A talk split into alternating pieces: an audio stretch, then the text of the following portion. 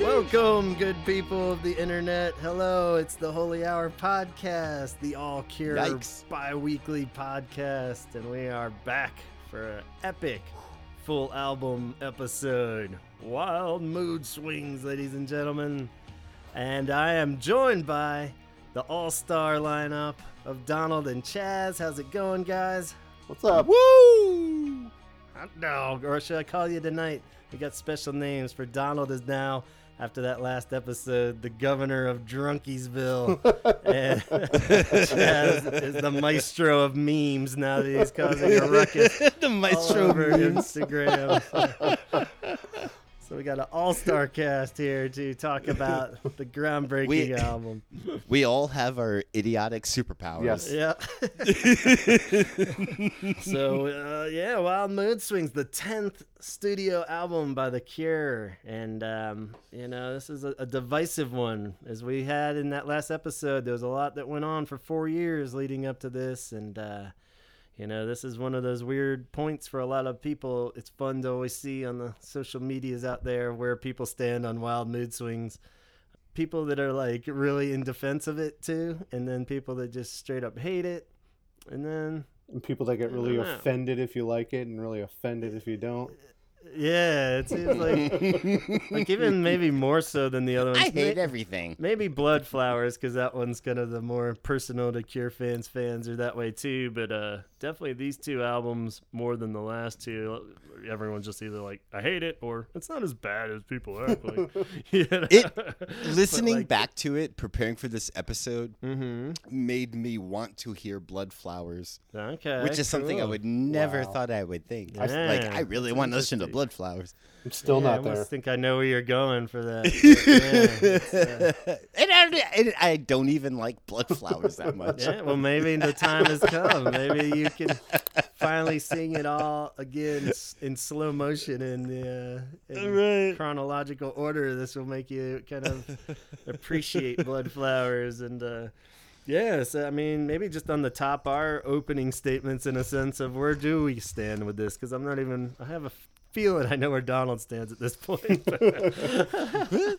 uh, should I kick it off, or uh, what about you guys? How about you guys kick it off? Do you where? What's wrong with this album, Donald? How are you at Um, presently? Let's do that before we really dive in. Just like currently, where are you at now over all these years? With this record, Yeah, just generally. Of course, we'll go Um, into detail, but Yeah. Um my big thing with this record cuz it's kind of like the first record of theirs the first record of theirs where I was like I don't know about this one. mm-hmm. It was a bit it was like a turning point Yeah, where um like and it, and and it came out in like a time of my life where like you were at a turning point. exactly Ooh. and totally Yeah. and and it just wasn't like musically it's just not where i was going you know? Yeah, like because i was just like shoegazy fucking like like just learning new things about like electronic music and some like hardcore stuff. Not hardcore but like just like aggressive fucking rock bands you know? Like yeah, um and like shoegaze stuff. And uh it's not where I wanted the cure to go, yeah. you know. And Do you like, hear that turning well- point when you listen to it now, though? Or yes, yeah, yeah, totally. And and it's kind of interesting because I have sat on this record for a long time. I haven't really listened to it in like fucking ten years. yeah, You know, like uh, I hear like the occasional thing on shuffle, but I haven't. I've never intentionally put this record on in like a yeah, fucking like start to finish. decade. Yeah, yeah Longer than a decade. And um and it's kind of cool listening to it um with like older ears. Yeah, and after all this time and i and i did listen to it a, i gave it a fair shake when it first came out you know? So it's Mhm. not like i didn't listen to it you right. know? I gave it a fair shake and and uh just shook my head. And i still shake my head now but it's um I understand more now why it sounds like it does. Right. Some of the choices Yeah. make a little more sense. Totally. Not Yeah, much, maybe. You know. Mhm. Yeah, because it's like it was a crazy transition, and like they did a good job. Yeah. Like, you know, they did a good job. Like, hey, we took four years off and made a record, and like Here we are. the first time we've taken four years off ever. Right. Does it You know, does it so it's it's weird. does it frustrate you that they didn't take a different turn though? Like they could have gone like down the shoegazy path or influence from that direction. Uh, uh, It does like a harder sound. Abs- it does. Like, um, one of the four notes I made was uh, the orchestration, and it was I misspelled orchestration, and I just mispronounced orchestration, but and I misspelled it too. But, But 'cause after it's like- 89 episodes, we all know what you mean. you, But you it- developed your own language on this show. That's good. but this record is like go like for me, it's just like go one way or the other. Yeah. Yeah. and it could be, you know, because I was thinking about this, like, go fucking shoegazy or go full on orchestration. yeah. Yeah. And and they they incorporated like half and half of shit, yeah. uh, of both, you know, of the shit, like, and it's like it just doesn't sync and doesn't clink together like a gear, like they Mhm. always do, like, and but they just dabbled a in lot of dabbling. Yeah. Yeah. What do you think, Chaz? just- Where are you at with it present day? And then we can get into all the, the roller coaster of emotions probably over the years. But how are you with it? I like this album like I like green beans. Like they're Mm. they're not they're not great all the time and they have to be made a certain way, but I'll eat them. Just like not but not all of them. So Right. They're all mushy or too snappy. yeah, like, like it, it dude. I, I don't really like I don't really know where I stand because I, I was you know I've been listening to it a lot lately just leading up to like, to this episode but even before Uh-huh. that it's you know it's you know it comes on every once in a while and I'll listen to it and I'll purposely put it on and it's I'm like ah that song's really good it really grew on me and other ones I'm just like Jesus Christ this is terrible you know Yeah. so Yeah. and I'm like I same same with you. I wish they there's no flow to the album whatsoever, and there- No, there's yeah. no theme. Like I, they don't have to have a theme, but I mean, there's there's nothing co- nothing cohesive to like make me want to stay and listen to the next song. Yeah.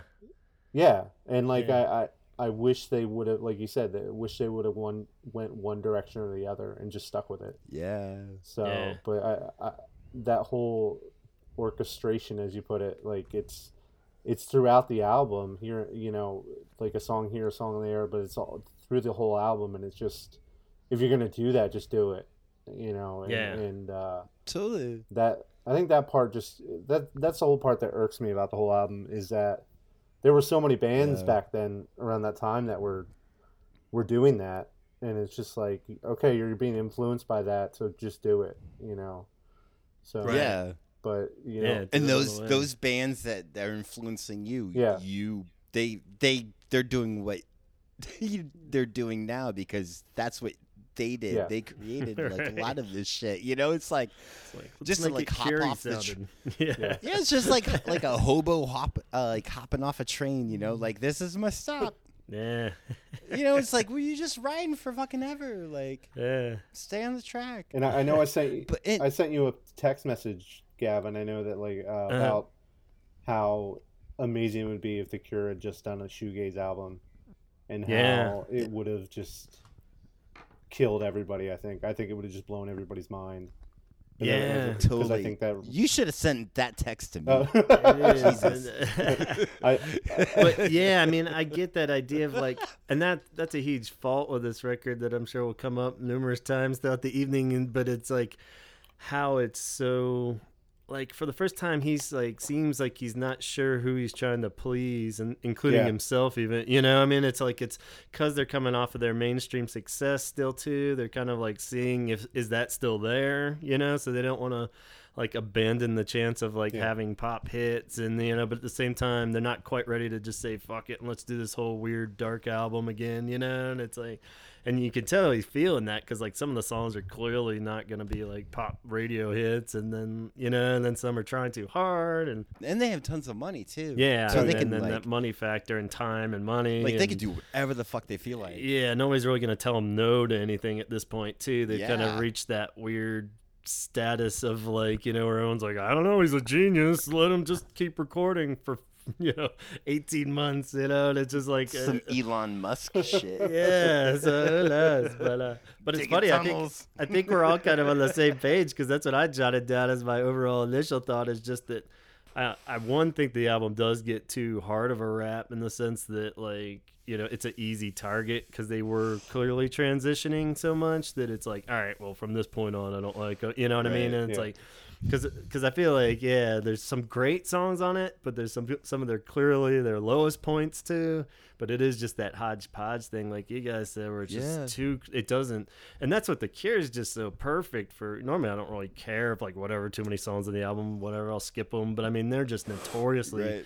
great for creating atmosphere and having Yeah. cohesive albums and everything this is just like what the fuck it feels like a compilation or like a singles collection of songs that aren't good enough to be singles you know it's like you know what I Yeah, mean? It dude. almost feels like a compilation or something, and it's not. Yeah. and that's just weird. But uh, Well, yeah. So if you go back to to the beginning, like minus the first album, but like after that, all the albums seem to flow up to a certain certain point, and then they'll Yeah. break off, and then you know they they went into you know Jap- Japanese whispers in the top, and then that flowed for something for if you I don't really like the top, but you know whatever, mm-hmm. and but then you go to the next couple albums, and they all they all flow together, you know, and then Yeah. and then it's a stop, and then you have this, and it just it doesn't go like it doesn't go anywhere. But like if you, I know we're gonna get into the, I know I know we're gonna get into the B sides, but like mm-hmm. Some of those B sides are really fucking good,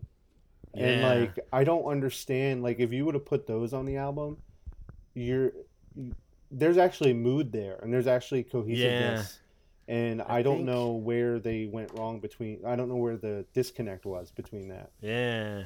Yeah, we'll save that and talk Yeah. about it because I did kind of feel like this is like out of all the ones that people love to mix and match, like what could have been different. This is the one that's like cure a la carte. I had Yeah. jotted down because it's like, and I don't really know if any combination is better, but I feel like there is like a hidden combination somewhere in there where you could have had like an all like just something that flowed a little better, you know, Yeah. because whatever they they chose definitely wasn't the best combo in my opinion. But uh, beforehand, the name Wild Mood Swings it does fit, given what we just said. Kind of a stupid name, but uh, it does fit the moon. You, are you guys, how do you feel about the name? I know how Dom feels about literal names or It reminds me of Target. yeah, like a wild Like mood shopping swing sale. Target. Yeah. yeah. I can see that. It's just It's- it's fucking generic. Yeah, it sounds a little basic goofy bitch shit. Like, for a Cure album, but like don't I, get it. Like you're whimsical. like we're bringing out brush sticks it's getting on the drums on this record, guys. right on. I just think I got a mariachi band and Uh, what do you think, Chaz? Does it fit? Are you cool with it? it's the one title that I can think of that it doesn't like it doesn't compel me to listen to the record, and it Yeah. does, and it Yeah. and it doesn't fit the music. Like it doesn't right. like you think of pornography and you're just like this is like you want to like listen to that, and Yeah. investigate it, and like and like Yeah, the music totally. the music reflects the title of the album and like head on the door is the same the same way and you know kiss me kiss me kiss me and you know disintegration Yeah. fucking disintegration that that's like the best title that i think they could have come up with with with that whole album and just yeah. it all just of those very literal Yeah. too. and they all they all match and like this but, one is but like they back it up yeah and this one there's Yeah. like i know i posted that meme of like the jerry seinfeld one It's true. Right. It's not. It's It not is. wild. It's you know. There's no mood, and it doesn't swing at all. Like it, there's. oh, it swings. No, yeah, it- it swings. All right, one song swing. Exactly. totally. Yeah, it's uh, it's crazy. Yeah, because that doesn't really. awesome. Well, let's backtrack. Let's here's the bullet points for what the fuck was going on right before Wild Mood Swings. Um, the main one being the lineup change is huge. Boris is out, Porl's out. I lumped that David Allen guy in there, the producer guy that was with him from Head on the Door through Wish. Uh, he's officially not a part of the production at this point, and I think that's huge because Mhm. uh, there's some production issues with this album for sure. And um, Simon was debatable even all the way until like right before they start recording, but he officially saves the day and is back in, so that's cool. Roger comes back in, so there's a whole addition of uh, a little bit more uh, talented keys, which we're not really used to hearing like heaps of on Cure songs at this point. You know, like uh, fancy playing, if you will. So uh, there's a lot more of that sprinkled into the mix. Uh, Steve Lyon is who they bring on. Like the keys on Gone. Yeah, yeah. There's um, some Were interesting weird. key work for sure. Yeah. And uh, so Steve Lyon from Depeche Mode fame is uh, brought in initially just as an engineer. I don't know if I accurately said that in the last episode, but they brought him in mostly just to do the engineering. But then quickly in the early stages of recording, Robert was like, "Yeah, let's just co-produce this whole thing together." And um, he's did he did he do like key stuff? The producer. Like keyboard stuff? No, he was just the producer.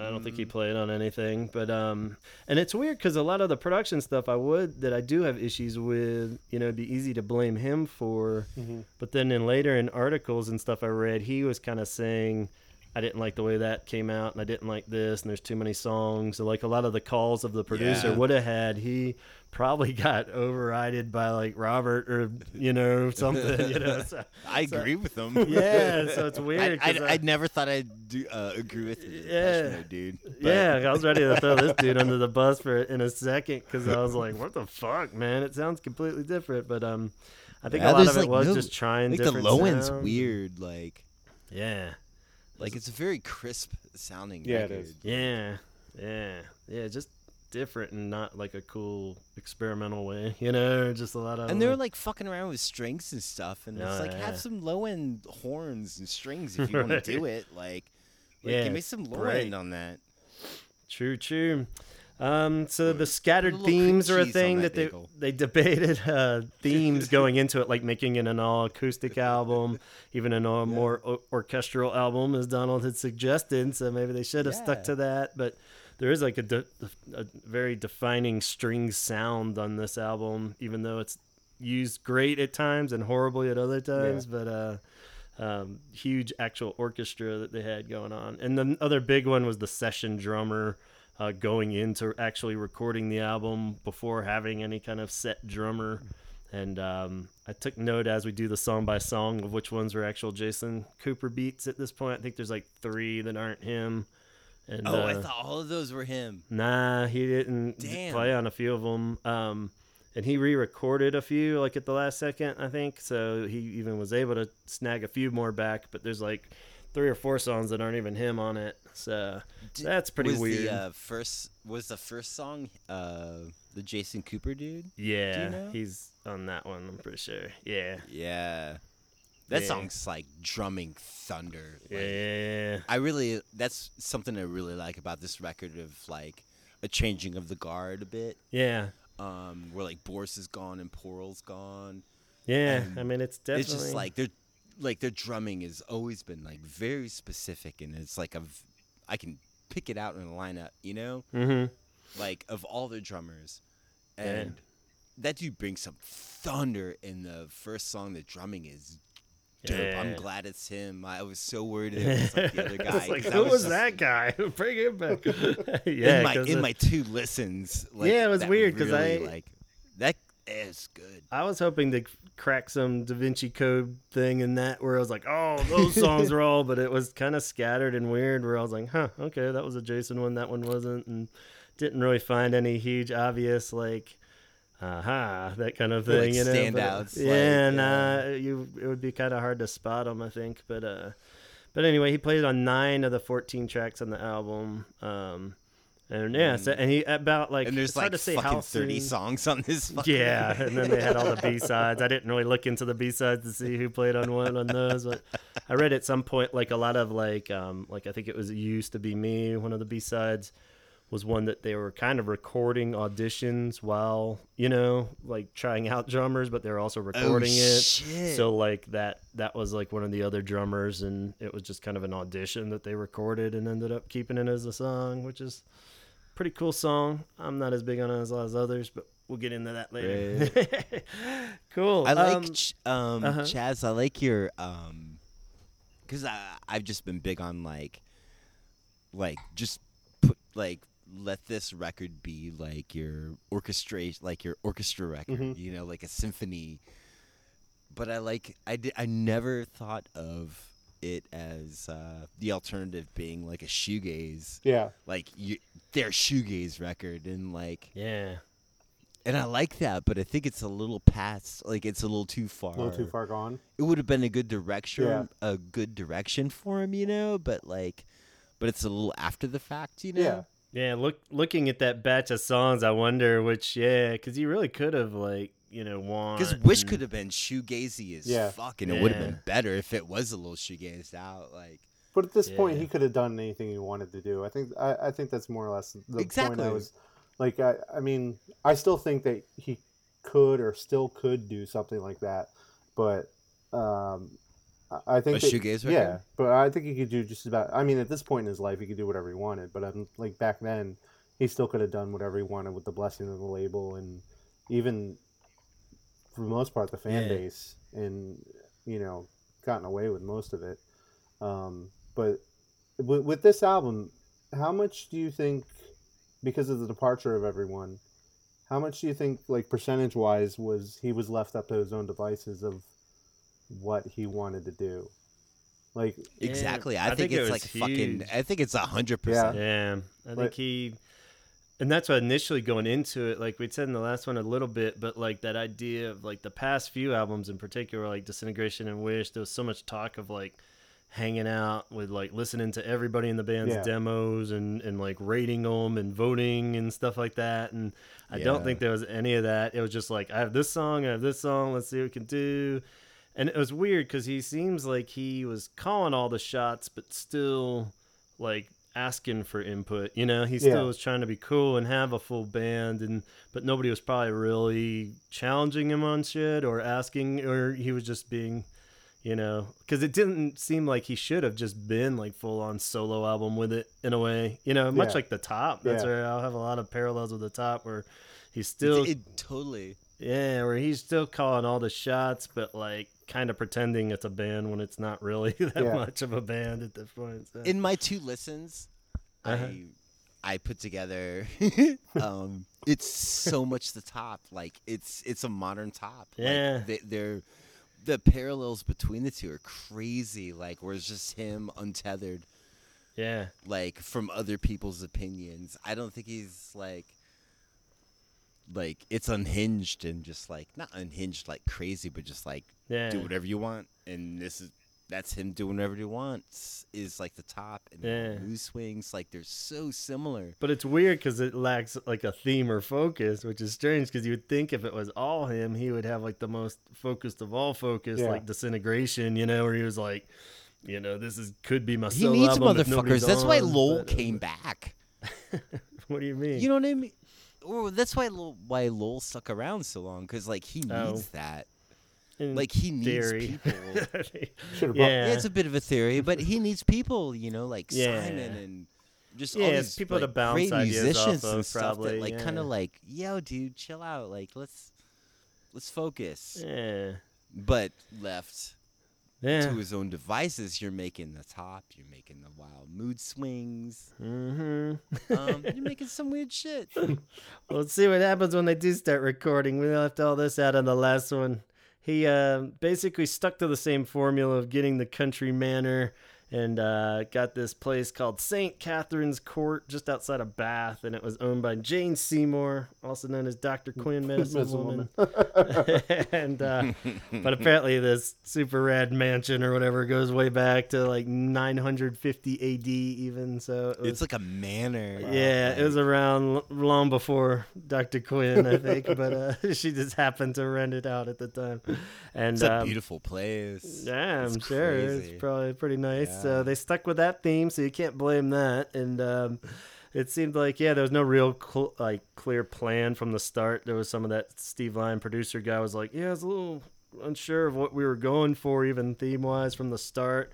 It was like we said, Robert Smith just had these songs, and he said, let's record them, you know, and then we'll see if they all fit or what. And just kept recording them, and uh, and that was the thing with it. It just went on forever. It went on like total eighteen months recording. Jesus Christ. So I mean that's like a whole fucking you know year and a half. So it was like there were lots of pauses apparently. Like during the summer, I think of '95, they did like some uh, summer festivals and rehearsals for those festivals and stuff in England and such, and uh, lots of hopping around too. Like by the end, they didn't want to record like the whole orchestra stuff in the manor, so they would rent out some other gigantic fucking place and and do the strings in that building because it sounded better, and then they would hop around for this and that for whatever the instrument. you used to drag all that expensive recording gear around. yeah, uh, exactly. And and then it did get into the money stuff that Robert was even just dropping tons of cash into this, even out of his own pocket a lot of the times, and like. Jesus. Like he had to pay that Stephen Lyon producer guy because it wasn't a very conventional. Like he wanted him to stay on the job for the whole thing, but he's like, I can't just like work on this one album for a year and a half, you know. And like this so- is forever. so yeah, he was basically paying him a, a salary for that whole time, and uh, and he had to pay him more. Like, I'm sorry, dude. Yeah, yeah. He was like, Like, "All right, whatever. I'll hang out with Robert Smith for a year and a half." but uh, so yeah, it and, must have been. this is what you get. Mm-hmm. Yeah, like- probably not the best idea in hindsight, but uh, He probably should have bought like a fucking like 20 track fucking recorder yeah, and just like like some old tape shit and just did it Uh. make a shoegaze record. yeah, like do it on your own. You have all that fucking money. ten track. Like of- keep that money and just fucking do it legit. yeah, It's probably weird. Always, yeah, always a little too much is never good. But um, I want don't some know. It worked scary for Wish like I wanted some Disintegration, scary but- guitars or like some like scary like dark strings like I, I a little of that. We just get some trumpets on top of it too. You know? but I just wanted some attention. Like, why have like- just one of those when you could put everything on the same track? You know? yeah? But uh, eventually they ran out of time though, and old Chris Parry came out. So he was like, "You have two months to finish this," but then it dawned on Steve Lyon and Robert Smith that they had none of the songs actually mixed, like final mixes. So in like the this was already like '96. The album's gonna come out this year, I think, and they fucking panic a little bit, I think, and like they outsource all the songs to like other people to mix them. What? Uh, if you if you look at yeah, so like Steve. if you look at the final mixes, aren't even done by Robert or the producer Steve Lyon. They're all done by like you know a lot of people that you recognize the names from that time period, but Yeah. like That's crazy. but I think they like yeah, Mark Saunders, uh, Sean Slade even did one. yeah, I and, kind uh, of remember. Yeah. yeah, a lot of those dudes, and um, and then I think if I got it right, they did a whole bunch of songs. So then they would send them back, and they'd have to pick the best ones. And of course, Steve Lyon and Robert Smith couldn't decide on which ones, and they'd end up arguing over which was the better mix. And nobody really felt like they picked the right mixes. Yeah. And if you look at the credits of Wild Mood Swings, there's fucking ten people that are credited to the final mixes, like th- where they chose their songs. Ten different, like basically producer mixer kind of dudes. And none I bet none of them wanted to be like, like I didn't do it. Like, Yeah. All of them, like all ten of them, are like, I didn't. I don't Just be did that known for one this. song, man. But I mean, that's gotta add to the fucking convoluted nature of the album. I mean, you got ten different people that don't that hadn't been there for the It's- whole journey of recording the song. Or It's know why it doesn't fuck. sound like. it's- Yeah, it's, it why sounds it, like it a- sounds like a, uh, a disconnected piece. You Mhm. know, it makes it doesn't flow. Yeah. Yeah. It's, uh, it's, so on May 7, 1996 is the magical day that it, it comes out. The album drops, enters the UK charts at number nine, which was surprisingly high still. And uh, Yeah. US billboards came in at 12. Um, came out to mixed reviews, of course, like everybody, and to this day. ultimately, ultimately, it would be You- the. if, if you're out by Mars right now, you can hear the collective sigh. Or just from huh? people more like collective out, head like, it's- scratching, probably. I'm like, like, just the sound traveling and just like, ah, this is it. This is, uh, huh? I didn't think this would come. But um, Ah. Yeah, it would ultimately be the lowest selling Cure record in the past 12 years, and the big disappointment side was Twelve that it. years. That's a long time. So yeah, so it was like it. It's the first one that didn't do better than the one before it, so that was like a huge disappointment for Robert, where he was like, "Ah, really?" And a lot of that wouldn't He- really officially he kick in till bank on later. that shit. Yeah, Still and the hit fans were mixed on it from the start, and still went gold. Yeah, that was my next note. Still made. That's like kind of just further shows the shittiness of the record labels around the mid '90s too. You know, they're like, "Huh, what a disappointment." It's like it's a fucking gold selling record. Calm down. Everyone got their Yeah. money. it's like, it's like How many probably even- records- what's that? How many did it sell? Like, what's the? I uh didn't get the Like, final. what do you have to get to get gold? Five hundred thousand Yeah, Damn, to get gold. so there you go. that's a lot. I That, that's just the United States. Yeah. So they, they sold Right. 500,000 in the United States. Uh, it says here they sold 105,000 in France. Jesus. Yeah. so probably, yeah, I At mean, least- conservatively, probably sold over a million records. Yeah. Yeah, it's If you take those Yeah, two countries. pretty- So Because I mean, if you think about it, everybody was like, "Fuck yeah!" off the heels of you know four years later, Yeah. even of Wish. Though I mean, they were gonna buy it no matter what was Yeah. what it sound like. But imagine hearing- probably the reason why it's the one that you always see at the used stores too. Yeah. But how many of those got resold back to Mr. K's used books and CDs? I don't know. But uh, Can you imagine hearing Uh, "Burn" like the week before this record came out for the first time? yeah, And that you'd have You'd be like, hurt a little bit. "This is gonna rule," and you go and buy it. yeah. Well, that was kind of the. you're like ah. One of the other weird avenues with that, as we segue into going into the actual songs, is we talked about like kind of getting episode. stoked for it, you know? Yeah, because Burn, Yeah. especially, and then as you go into the first track, Want, which comes perfectly off the heels of Burn, I think. You know, like Yeah. kind of even going back to your shoegaze ideas, like if you took those two songs, even in like just did a whole album of that, you know, like where that's kind of like the main reoccurring sound, you Mhm. know, but I mean, it wouldn't be just like. intense and strings and like just dope like Yeah, tom, I mean, it- drum beats and shit. Like It would never sound like shit. lo-fi '90s, you know, shoegaze probably, but at the same time, you could do a version of that with Cure songs for sure, you know. And uh, so you kind of wonder. And- but- in my past two listens to this, like just putting it on and I put a I hooked my CD player up Mhm. um to my stereo. So I was listening to like the OG CD that I bought when it came out, and I was like, ah, Mm-hmm. "Why did I spend twenty bucks on this? and why are fucking why were CDs twenty bucks?"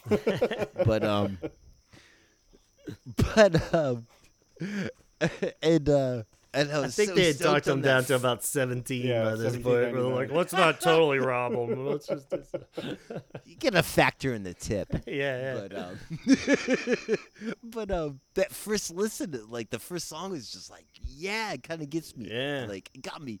I got hyped, and I was like, nah, this is gonna be good. Mhm. Like I'm listening to it with new ears, and that like the that song is good. That's probably my favorite. Like, there's maybe like one later one I like.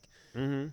Um, but I really like that first one. Yeah, I it's think good. it's want is pretty much across Like it's the a good boards. intro. you Yeah, know? it's fucking. It's got all the angst of like Wish Yeah. stuff, you know, like you're saying, and all the guitar stuff. and, yeah.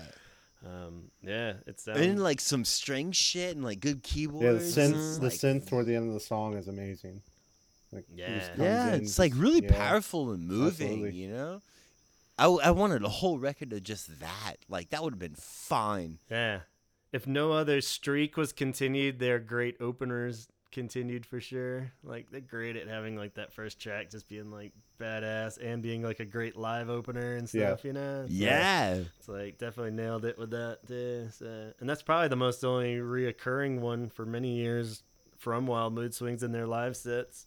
I'd say looking at the whole album, the only one that was consistently in live sets from here on out is Want.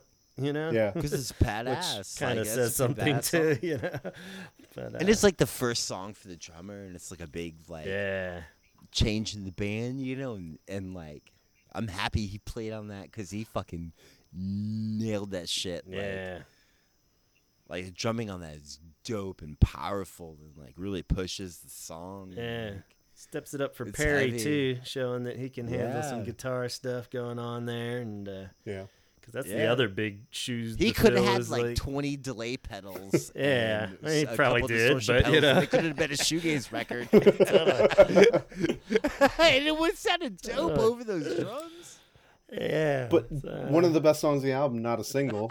So that I mean that Right. They should have fucking just made it the single. Why Yeah. not? Yeah, I- it's a weird one. It's clearly the best song I think, and uh, as much as I like a lot of the other ones, even um yeah, it's very strange, and um, I don't know. I just wish it it it just I don't know. nothing else on the on the album sounds like that song.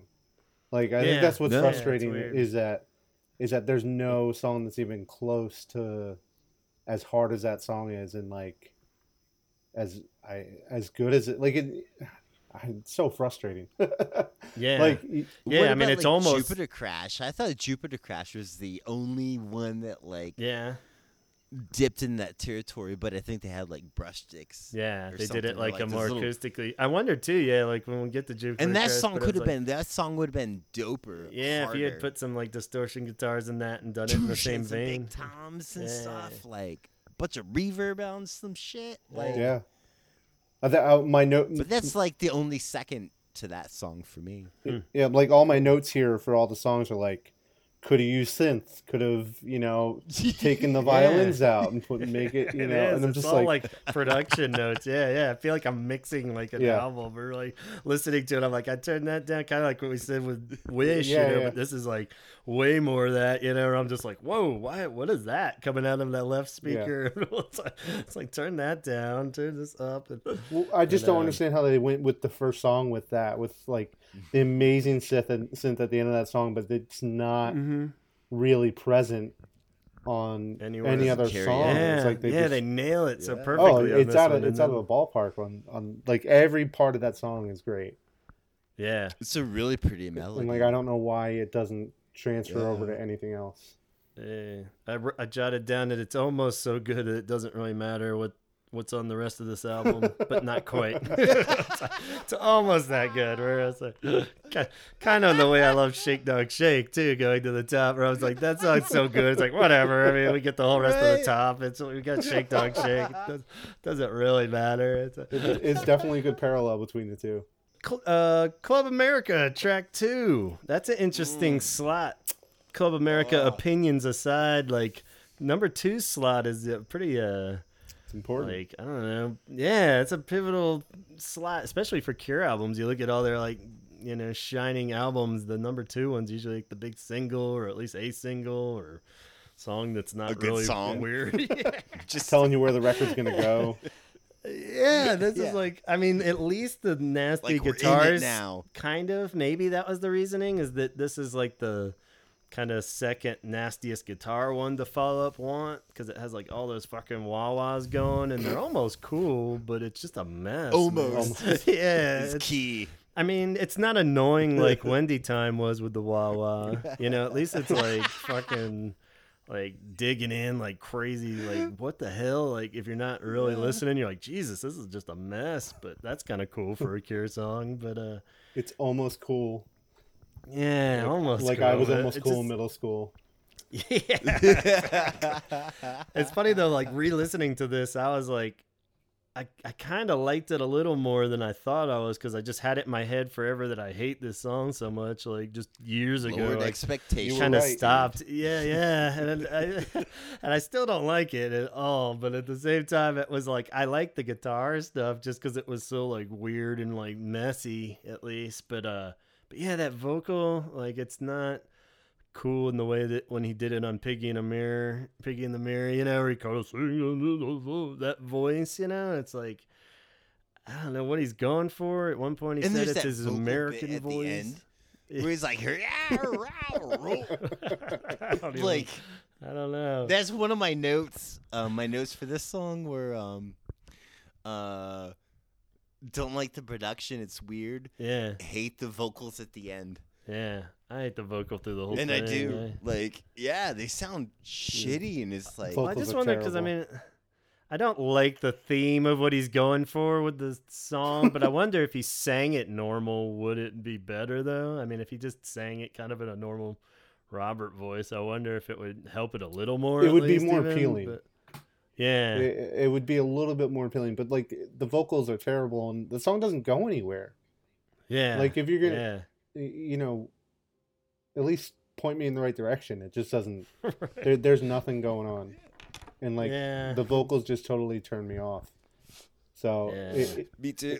I, I, I, Uh, and especially that early out of the gate, you know, it's Yeah. just like what the fuck, track two, what? And it's like not short. slap it's in like, the face. Oh, It's yeah. like a five minute long song too, so it's just like this fucking wah wah freak out at the Right. end. And uh, Jason Cooper got out of being on that one at least. Uh, he was Good.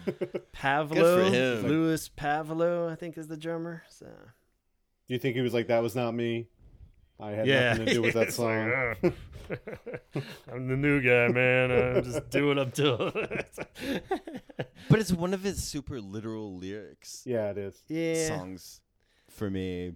Like, just like, Yeah. don't tell me stuff, man. Like, It's kind don't yeah, it tell. is kind of like a way lamer version of like the theme of Open, you know, like with the whole like, Mhm. like going in the crazy American party situation, and, and uh, calm down, Chaz. Sorry, I'm, the wife just got home and the dogs are nuts. let the dogs out on this one. Who's the bad boy here? It's like some sound effect thing. We're officially letting the dogs out on this song. Love America getting taken away by the dogs. But, uh, but yeah, I think hopefully I don't know. I don't think anybody's ever cited Club America as one of their man on my dream set list. If only they would bring back Club America.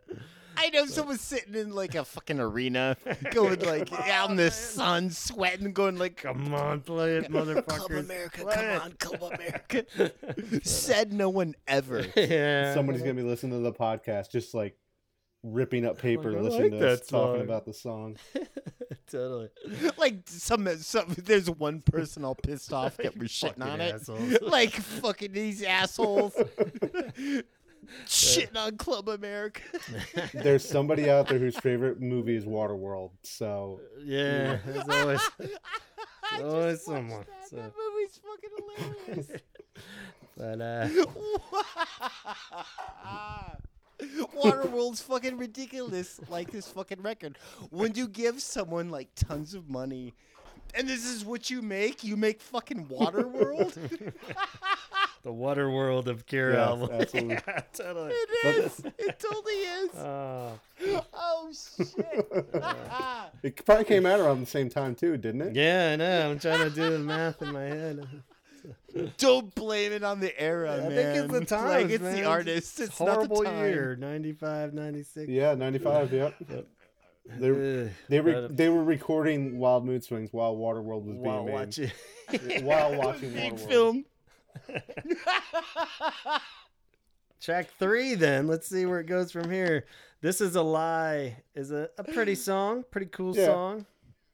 Not a great song, but it's a, I like it. Um, it's good use of the excessive strings. This is the most uh, pinpoint I think of what Donald was hoping for for the whole album. And if you listen to that Join the Dots version, I think Yeah. that one because they cut all of it except the strings. And that works really cool. Like I like that way better than the actual one on the album. I kind of Yeah. wonder if that's what they were talking about with the billion different mixes from everybody. And then in hindsight, they're kind of like, maybe that was the cooler one. but uh, because it kind of just cuts the chase. It's like if you're gonna have a song with just like fucking heaps of strings all over it, you might as well let let that be the song, you know? And uh, Uh, I'd say this is one of the songs where I'm like, just makes this an orchestral thing. Yeah. yeah, like because the lyrics weren't bad. Yeah, don't it's a good- like it's it's a pretty melody and like the lyrics are good. Like like take out the fucking like little brush sticks, Yeah. Yeah. drums, like just t- like Because on that other version, the do drums it. don't come in until like the last, like, till the outro. Really, they bring in the drums on that, and there's no guitar even until like the last, like chorus maybe, and uh, yeah, mm. it's pretty cool. It's much better that way. Do you think Robert has all the um, mixes from everybody still? Or do you think he Probably. trashed I'm them all? sure. Yeah, That'd I be- don't know. that'd be I real would assume. Real interesting to hear what the ten different mixes. Or True. He paid like a million dollars for all this recording shit. Yeah, I hope he I- has it. I'm sure he has all of that shit. Like That's why he probably is like thinks the album's great because he forgot what the fuck is actually on the album. Is like I don't know. I've listened to so many goddamn mixes of "This Is a Lie." I mean, they put out "Join the Dots" and like Yeah. like that dude catalogs all Yeah. this shit. Like Maybe when he dies, he'll turn into like Prince or Tupac, and it'll yeah, just yeah. be album after album that comes out afterwards. Well, I didn't think of many reasons to be too excited for the Wild Mood Swings reissue, but that could be cool if they Yeah. put all those on there. That would be pretty rad. So. Or It'd maybe probably not, be better At least the some of them. Yeah, you know, something different. I do remember a cool live thing of seeing when they played this live from this era. Like Simon would play an acoustic guitar, and just like a normal, like actual six-string acoustic guitar, you know, and the what? yeah, it was weird. I guess because like so much of the strings was being covered on the low end. The like it was one of those deals. All the where- keyboard Yeah. strings. um. So yeah, this is a big one. Track four, the thirteenth, is the first single that's released about a month, maybe eh, not too much. April twenty second, ninety six. Uh, so a couple weeks before the album came out. Like, um, it's a weird one. Not a popular Cure single, it seems, amongst the uh, fans out there on the internet to this day. Um, uh, and a single, the first single. Yeah, it was the first single off this album. Yeah. And that was the huge argument. Steve Lyon, the producer, was like, "You gotta just put Mint Car out, come out blazing with the obvious single." And Robert was like, "No," which is kind of a cool move, I think, and like a perfect what the fuck Robert Smith move, where it's like this weird ass song after four Just like, years, I've- you know. It's like Keep you on your toes. I remember just being blown away because this was like our first like year out of high school. I remember being like in college driving there and like zipping out and grabbing the single and like here it is. And I'm like whoa okay it was just like trumpets and like alt salsa or something I don't even know what the fuck was going on but it, salsa. but it was, Is that a genre? Alt salsa. it was after this goth salsa. I don't know, but uh, but yeah, I was just like, what the fuck is going on in this song? But I liked it because I mean it's different, and I still I like it more now than I probably did at the time because I was so like, I don't know what's going on, but uh, yeah. it's weird. It's Right. it's got like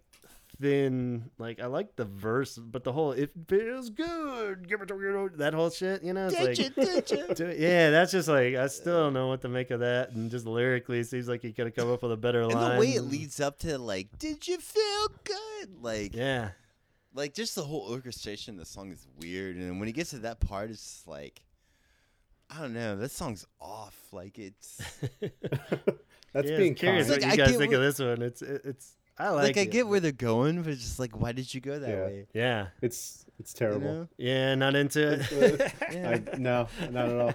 Like I, I have It's such a letdown. I have no. No. If I didn't, if I didn't have to listen to it, like for the podcast, I probably, I definitely would hit skip. Just I like. block this one out yeah. altogether. Yeah. And the thi- Like this is one of those records you don't put on, you cherry pick. yeah, yeah. And I don't even sure. cherry pick, but I just don't put it on. and I have a t- I Mm-hmm. have a T-shirt of the single, but I just I, Yeah. I like the T-shirt, but I, I, Also- I don't like the single's terrible. But like the Is it the cover with the little bear Yeah, thing yeah, on yeah, it? or- yeah. Yeah, but awesome. like the the four three other songs that are on the the actual single are are collectively better than Yeah. the single. But oh well, but uh, yeah, this is a weird fucking tune. I don't know. It's just like, and the video is like off the charts. Like, what the hell is happening? And and I think it was just because of that gap, you know, that four year gap, where it's just like okay, if Want had come out as the single, we'd be like, oh yeah, the Cure's back, Yeah. you know, in like a never enough kind of way or something. But uh, but yeah, this was just weird. But I do have like great. Like if you spare me a, a few moments of sentimental value, it was great. like because in this area era was like, like I said, unfortunately with Don and I, we we started drinking around this era. I remember just countless nights of like in my basement, and we were like, "What is this natural light beer that gives me incredibly painful headaches?" And uh, so we were just like, and I remember just like having like the house to myself, like for one of the first times around this time, and and I just gotten the single. And I Yeah. like got like this whole thing of beer, and I was just got shit faced by myself and blasted this single like constantly, and it was like one of the funnest nights ever. I was like, "Ah, I'm so adult now, and like uh, I was just like listening to Cure, and I watched Killing Zoe and passed out and felt horrible. But uh, and then you changed your habits and your behavior because you were fucking maybe I don't know. Depends on the night of the week now, I guess. But I feel like I've matured a little bit. Since, Blasting the shit And over. then you got evicted. but uh, but maybe some part of me always feels a little little tingle in my heart for the thirteenth when I when I hear it because I think of that evening of just total debauchery. But I don't know. Cool. Let's move on. This is the one that uh, is the third single, so we're skipping the next single for now. Track five, "Strange Attraction." Third single came out in October, so by the fall of this year. Technically like the the melody and the vocals, but so much of the song bugs me still. I know a lot of people like it as a Poppy Cure song, but I'm I think it's the keyboard sounds I don't like, and like it's the That's it, production or something. That's that's exactly what I was Yeah, gonna something with say, it's too like- plucky or something. like, I don't. ding- What the Digga, digga, background like digga. dun dun dun. Dun, dun, dun, dun. Yeah, Yeah. like if you were just playing that on a guitar, maybe with some fuzz or something on it, it might just be like way cooler. I mean, I can't really picture how it'd be cooler, but I feel like somehow they re if they re-recorded it, I'd probably like it though, because I like the melody and I love the lyrics. You know, like Yeah. Wh- when we talked about the music for dreams thing of doing cure karaoke where you sing anything over a cure song i'd almost want to just take those lyrics and like sing them real sad and slow over something you know it's just because they're good lyrics They're really but- good There's like a million yeah. words Yeah. though in that song. Like that's a super. it's wordy as fuck There's yeah. so many lyrics in that. It's a busy song. It's just a busy fucking song, and it's like I I I see what you're saying. Like I like the overall idea of the song, and I Yeah. like, and it's like I don't want to like it, but Yeah. I do. Cause I kind of like the swing yeah of it's a good vocal melody and Yeah. everything so it's not even like it's it's just something that doesn't and the drums i really hate the sound on that i think it is a jason drum Yeah, but, the- but everything's the just like mixing on that is weird. And weird. that was kind of a '90s thing in general too. Like I remember like a, a It's lot of snares 90s. sounding like that, and I hate that sound for some reason. It's It's so compressed. Like it's is that what it is? Yeah, I was gonna ask Like, you this like is what, the, this is- 'cause yeah, it's no, and I guess they're so like reverbed out. Normally everything's like you know like those early albums and shit. You know, yeah. just, they always go big with their sounds. It's like very open recordings and like reverb and like just room Yeah. sounds. so it's so shit. weird to hear something And so is so snappy and tight tight. and, yeah, like- it's really weird. Yeah, obsessed over. You know, where you're like, people are like, they probably had the technology at that point to like like start clipping down like snare drums Mm-hmm. sounds and like just compressing and fucking just being able to fuck with everything Yeah, is what this is starting to sound like on this Yeah. song, you know, it's just like what we're getting into, you know, it's just like they're fucking with everything. And that's why it took so long to get yeah, made. just fucking around with so much money, and there's much. the ability. yeah, there's the ability to fuck with every nuance yeah. of it. And they're probably just starting to mix like computers into it too Yeah. and stuff. So they're like not to the point where they can like go in and trim stuff, but they're still filtering computers into shit, you know. And it's like, yeah, it's Yeah, this is why it sounds bad. probably yeah. That's I feel like the production shit is like key on this for sure. And uh And, and like, do you go into like, is it like the team that he assembled right, letting him down, and like he has all this money, so he's probably surrounded by fucking creeps. His fucking old, fucking Lol suing him and shit, and like he's surrounded by assholes. Because anytime anyone has money, like you're surrounded by assholes trying to like fuck with you and like get your money, you know. Nah, I, I mean, it's not like he's gonna sit know, there is it- quietly going, "Oh, this is getting out of control. I'm not gonna say anything." You know, you know, Robert's like a, like, you know, he's gonna speak up. He was totally on board. I'm sure somebody had convinced him enough that this sound was all right or what. I you think it was just- incredibly deliberate. Like we we said before, like he was like with the top, he was by himself, yeah, you know, and he was like, "This is what I want. This is what I, you know." Yeah. You know, you, you can maybe say it had something to do with all the mixing that they did with all the different people, but I, I, I think that he purposely wanted that song to sound like that, and like I, I yeah, this is a song. This is a song that definitely grew on me, and where I first hated Yeah. it, and like it, it's definitely. I think it's one of the most '90s sounding songs on the album. right. Where it's like, uh, yeah, that's a radio '90s single that they're trying to reach for, but like now that I'm Yeah. older, I listen to it now and I actually kind of like it. So I, you Yeah. know, it's it Yeah. definitely has great lyrics. I this is Yeah, this is a song that I that I hear myself singing in my head, like when I'm just like walking around the house. I don't even know why. It's just one that gets stuck in my, you know, it's it's got that. Yeah, like, like, I said, that that chorus melody's great. Yeah, you know, yeah. strange attraction. da, We're talking da, about, um, This Is a da, da, Lie? Strange attraction. What? We're still. That was like two songs ago, man. Maybe we should move on. Then. you know, like there's so many songs they missed. going into the next one, I'm, you know, a lot of people don't agree with this, but I think Mint Car is a great single. It's a cool pop song. Track six. It was the second single released. Arguably should have been the first. Yep. Uh, came out in June. I think love it or hate it, it's obviously just they're trying for another Friday I'm in love. And, you know, it's a it's a it's a pop song. I like it though. I think the lyrics are thin, very thin lyrics. Uh, there's not much. Well, every time you go to the good, should, coulda, woulda rhyming scheme, you know, it's like not really.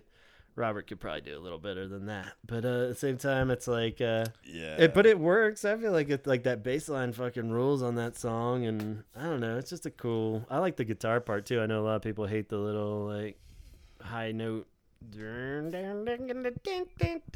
but I think it's cool.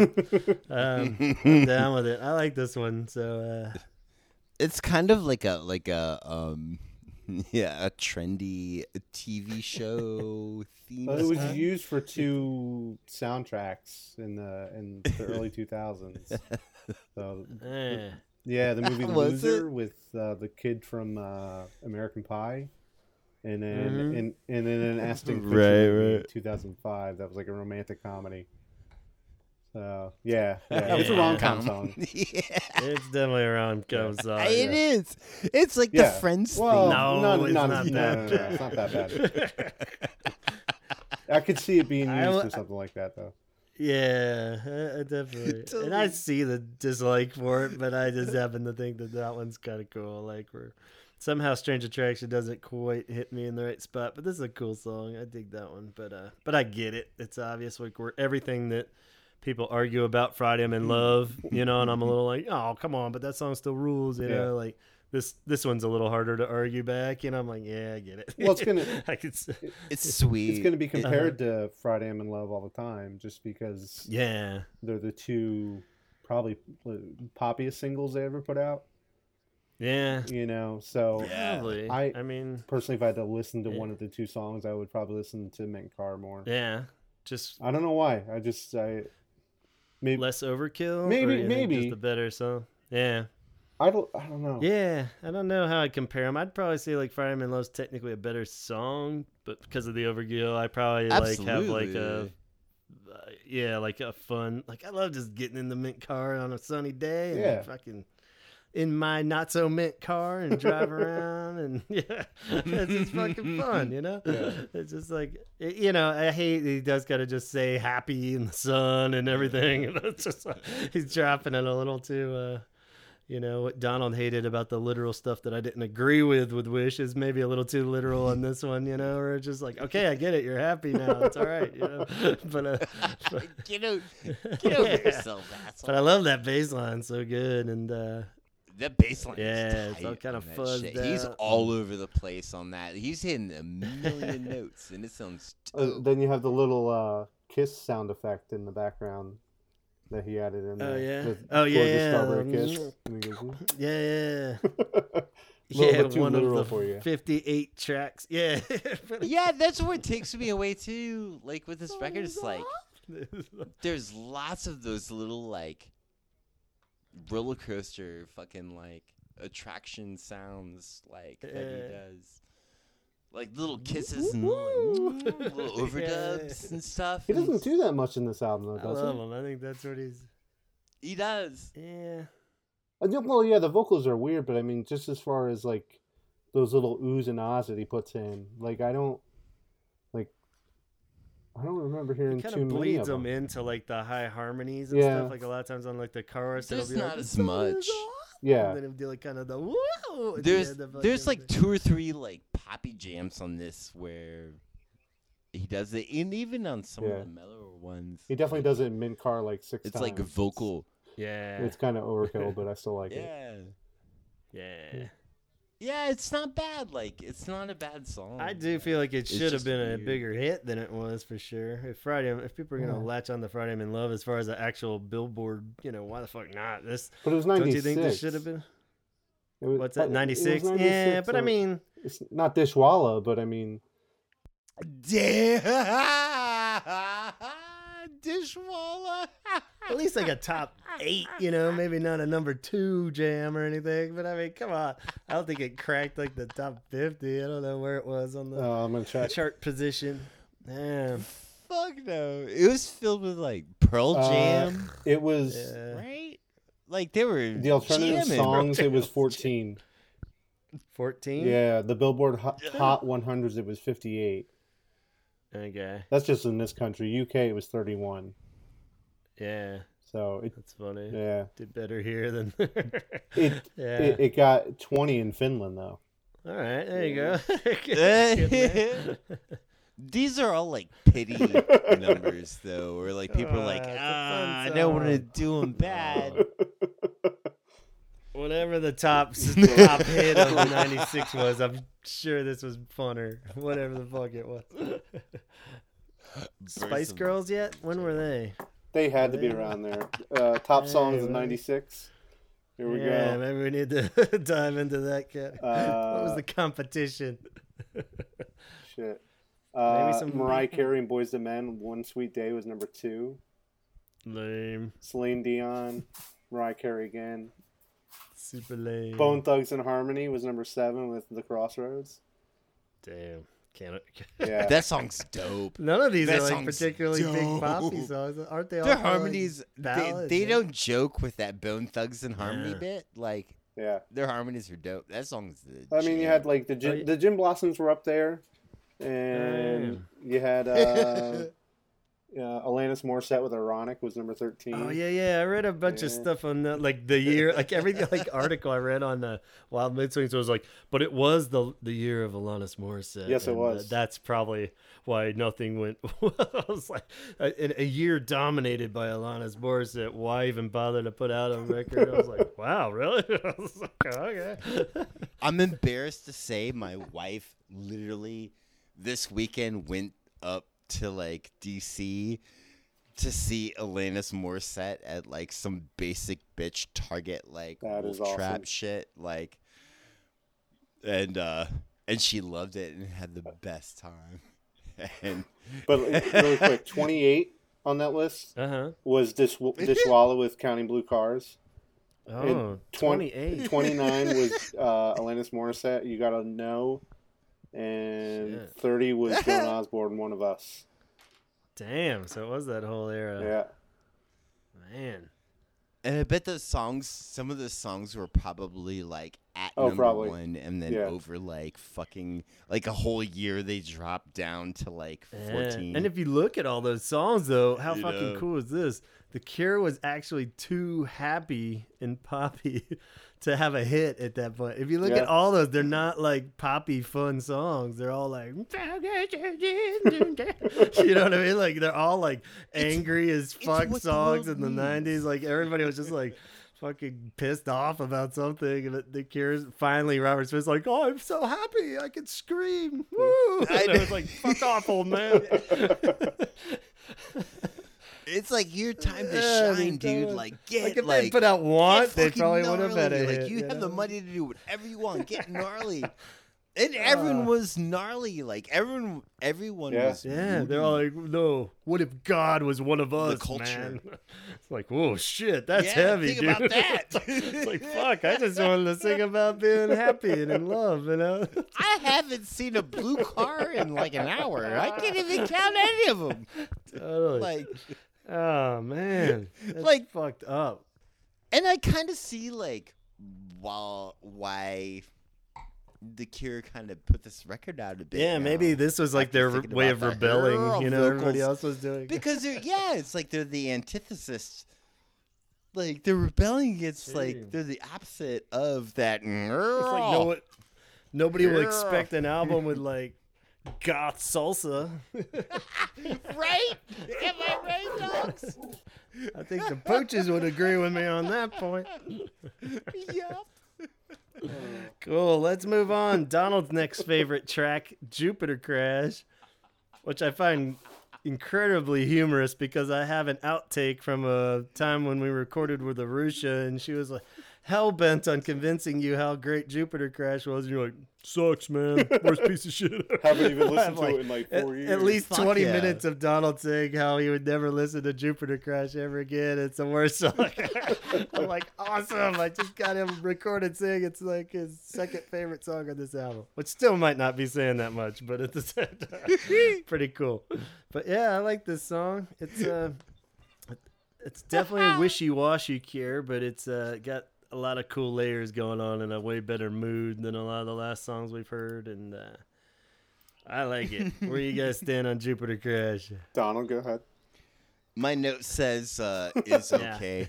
you're you're backtracking now. You're just like shit. It's okay. it's the note I wrote down. It just says It's it's okay. okay, Yeah. but I remember Yeah, liking it. good. Like, yeah, I mean, there's cool layers. But there's too much like brushy washy Yeah. shit. It's a it's a very wishy washy sounding song. Like all the instruments and stuff are very Yeah. wishy washy. Uh, It kind of fits in with the know. later part of the album now.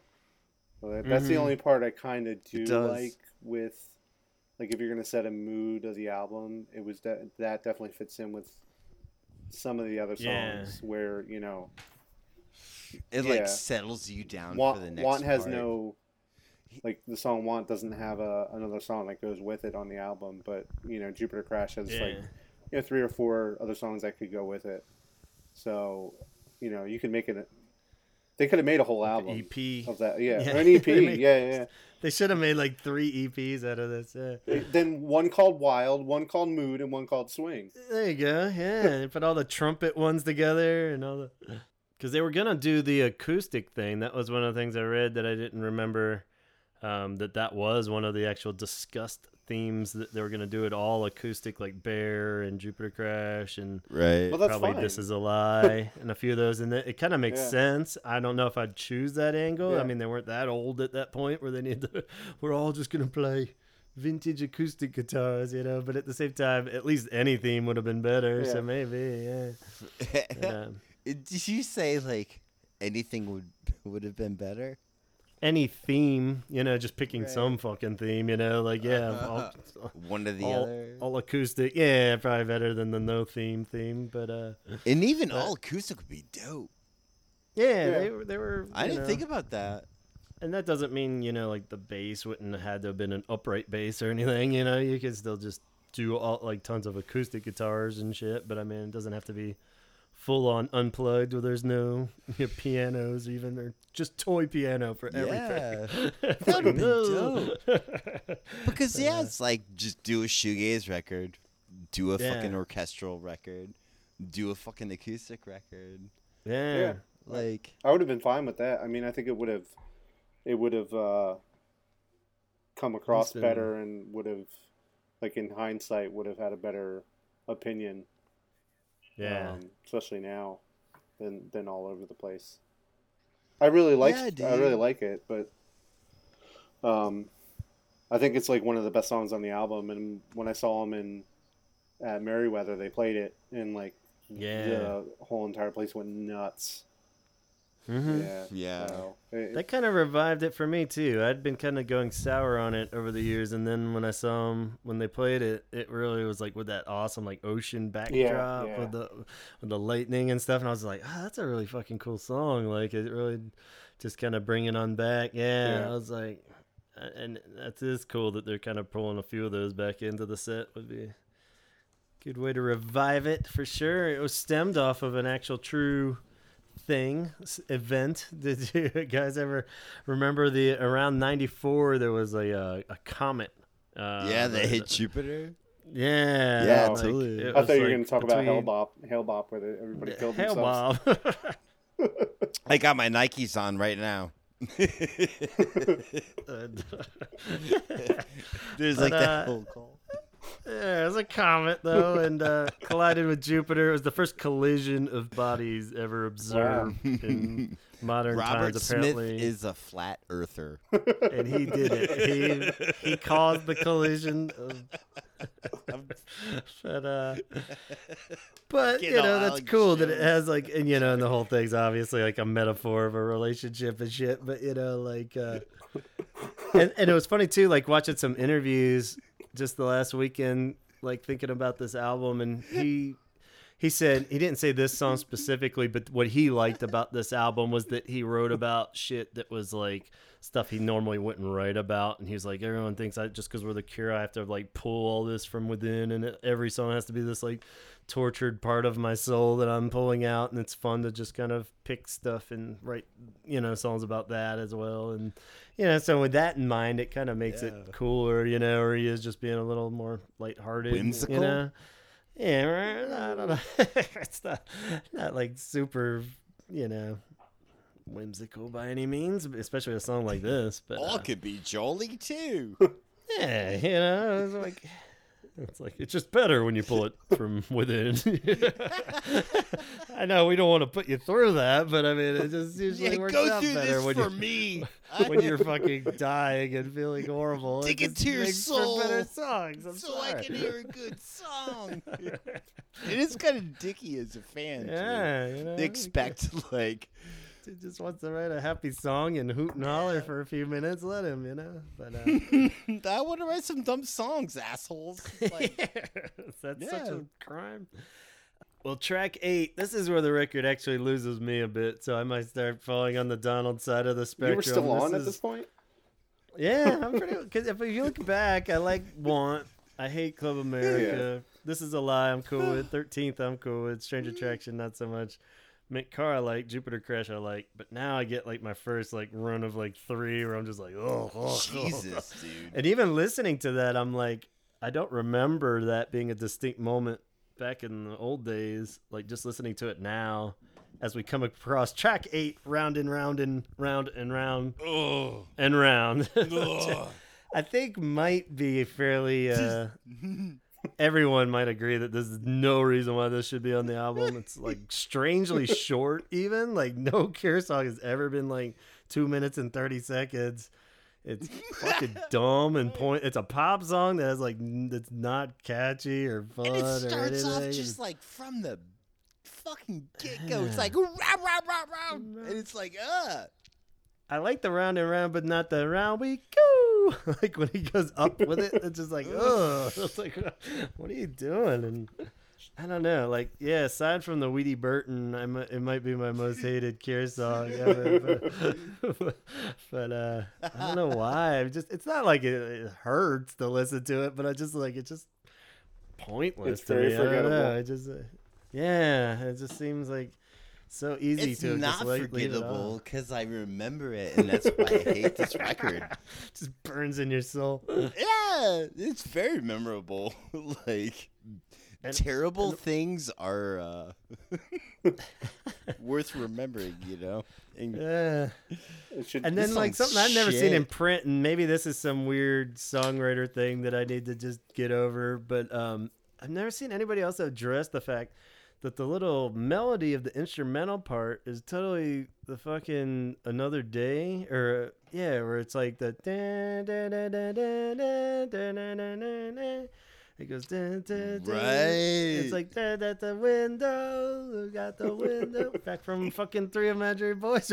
He's so like the one good, the one good part of the song's like fucking from a your first. I don't know if it was meant to be a throwback or if they're just like so out of ideas at that point. He like, I'm sure it's like not the same mm-hmm. key, maybe a little different, but at the same time, I don't know. Did, do you know what I'm talking about? Am I totally nuts on that, or is it? No, you're No. not. Like, It's I, I- okay. I- it's normal, man. When you when you write like a million songs, yeah, I mean it's bound like, to come up again, but it's it's, just further proof happen, that like, somebody should have fact checked this and be like, all right, ninety percent of the song sucks, and the ten seconds where you're kind of nicking yourself is the only good part of the song. you're getting all flat cure.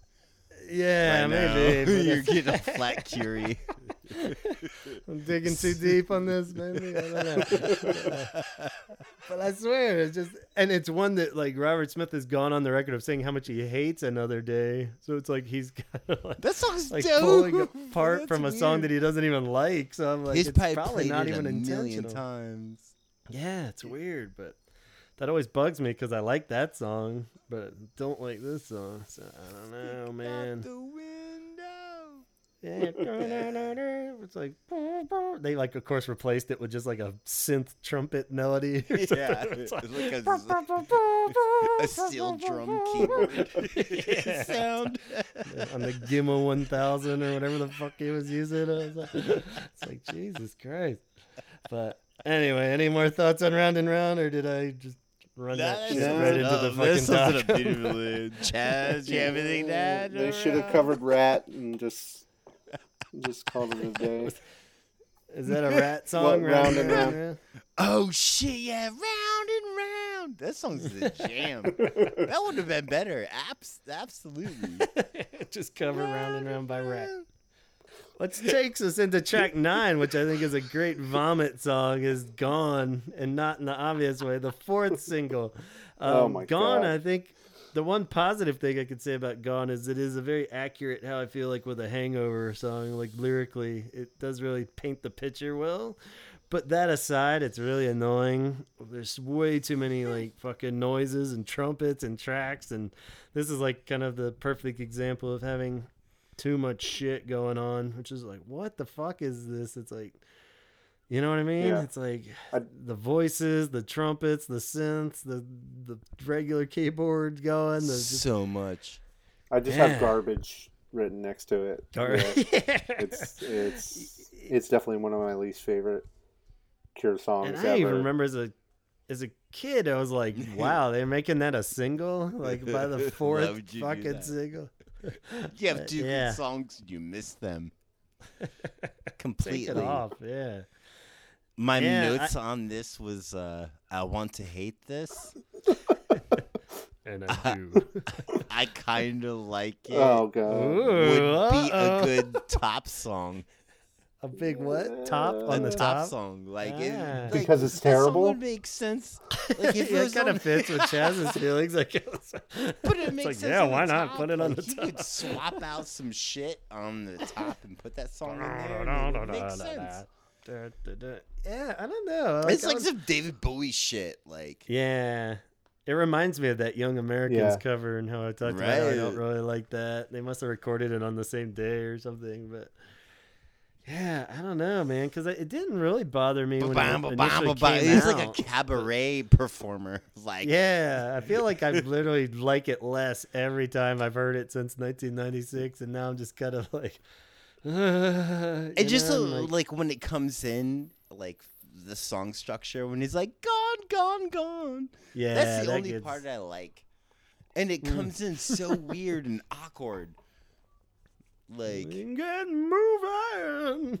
yeah, like, Yeah, I, I kind of like how odd, like, is I just yeah, like picture like drunk Robert in like a nightgown or something like swashing some like, like Just go switching nuts wine and, like- around and stuff and like, like I kind of I really I, I listening back to it I really liked the Hmm. vocals and like all the Like it did kind of get me, and it's a stupid song. like, but it kind of caught me. Like I really liked the uh the vocal stacking harmonies that he did. You know, Yeah, And- I thought you would totally hate that, but that's good. Yeah, I mean, you can't definitely accuse him of doing anything half-ass on this song. It's definitely it like- goes for it. yeah, it's Oh, like man. if you're gonna do it, fucking do it, and he's doing it on this. It's like there's so many like.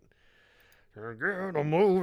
Yeah, just like he's really like Move singing it, and Yeah. like it's just There's so, so, much to it, but it's it like, is well done. fuck? Like it sounds It's like a whole silly, but it's- trumpet solo, even. I put a it's so check mark next to my misspelled orchestration Uh. because of these horns. Where where I was like, I need to make a point like where it's like you went too far. Yeah. like chill out a bit. I don't know. And it's weird that it was the fourth single, and like even Wish didn't have four singles. That's like another sign of the times of like label greed and just the '90s in general. Oh, It's like, so much and money. just where they were at. It's like they don't. Yeah. They didn't have to put out a fourth single, and if you did, you sure as fuck shouldn't have picked that song. You know, it was like, you know, why not go for a stupid. weird That's one when I at that stopped point? buying fucking Cure Yeah, uh, I- CD single, like those shitty Yeah, yeah. package ones. Man, that's when I was done. Like, right, because that one didn't even have record. any actual B sides on it. It was just Yeah. shittier remixes of like more trumpet mix. I was like, no, god damn. That's why I don't like the Yeah, song. okay. Trumpets. Side like I didn't have that one shit, too. forever. Yeah, I fair I got that like fairly recently, real cheap on eBay, just for my own like you know Yeah, it took me a long time to nerves find. factor. Yeah, it took me a long time to actually find it on vinyl, and I, Yeah, I just kind of accidentally found it.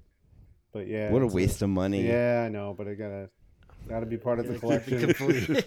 Yeah, that's what I was wondering. Ah, or you're kind of relieved and excited, but kind of pissed when you find it too. It's like, oh, damn it. yeah, I know that feeling too. but do you think they had any control over I don't what was released, It or seems- like was? Do you think it like if you think if the Total label was going to put it out, the label would have some sort of like knowledge of like Yeah. what's going on, what'll sell and what won't sell, just based on you know. Yeah. I'm sure they're Yeah. running some sort of like I don't know what they call them, but like uh like just algorithms. Well, no, just- like, just, what the kids are. they testing other people of like what they like and what don't like. And, Yeah, uh, it, like they do it for movies that- all the time. I'm sure they did it for. I see what you're saying. We're like, like so much, they're getting so much money, and these companies are invested. yeah, Like the record labels are invested so much in them. Where like, like he doesn't have any say anymore. Maybe because like he's always made a point, Robert Smith, Um, of being in control of everything. But yeah, like in like when you get into that kind of money, I don't think they told him what to do, but like it's definitely a big fucking factor. You've like, I need some fucking singles. Yeah, and I think You that's know? that's kind of the area where he probably does lose a little bit more say, and yeah. the fact that like maybe that the al- it's weirder with this one because like the album clearly hadn't done well by this point. It came out in December, so they knew that the album Yeah. wasn't gonna be like. Successful. Is he swinging for the fences? Well, he was. That's what I think. I don't. I, this one had to have been like a label thing. We're like, well, this is a peppy number. But I mean, it seems like if anybody with a brain would have seen like what you just said with the charts and stuff, like they probably would have done better putting "Want" out as like a Yeah. fourth single because it would have been like that would have won back some old Cure fans. That's that have, like, mixtape, dude. would have been a little bit like moodier or something, you know. And it's like you're not going to get like radio airplay with that, but at the same time, people would be into. I don't know, yeah, because I mean they're just going for like that pop hit still. I I'll give like, everyone what they don't want. well, I'm gonna. yeah. I'll, You I'll know? go. I'll go the opposite way of you guys. That I I think it was. Uh-huh. Like I said with the I forget what song it was, but I think it, I think it was deliberate, and I think that it was Robert more than more than the label. Like I I think I don't think the label would put that out.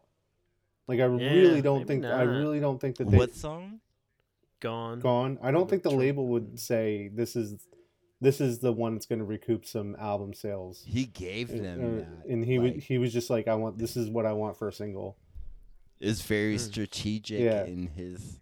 And I did kind of remember like execution. Maybe it was a middle Strange finger. dude. Attraction and that kind of were like almost buddy singles where like so maybe he picked one and they picked one and they just put them both out like Maybe. in different times, you know, and it probably didn't cost anything to technically put it out. It's Yeah. like I mean, really what does it matter? But at the same time, yeah, it's just weird. And the fact that he chose 13th really like strongly Yeah, would prove Chaz's point of like, you know, yeah, he probably thought that that was like cool and different and would want that to be like a Cure single as opposed to taking the obvious, you know. yeah. Because Mint Car seems like a an obvious, Yeah, label There's no way single. that. you know. It's very purposeful. and what was the other song? Strange Attraction was a single. Yeah. That seems like an obvious like kinda- label. It's yeah, poppy. it's Mhm. you know.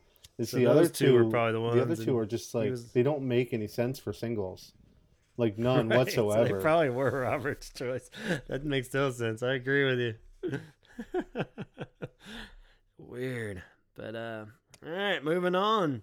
Well, this is uh, this is the lowest point for me, and then it starts to turn up again. Yeah. So we get the track number ten, "Numb," and I'm always a little surprised people defend this song a little more than I thought they would. I hate this song so much. This is like right up there with "Round and Round."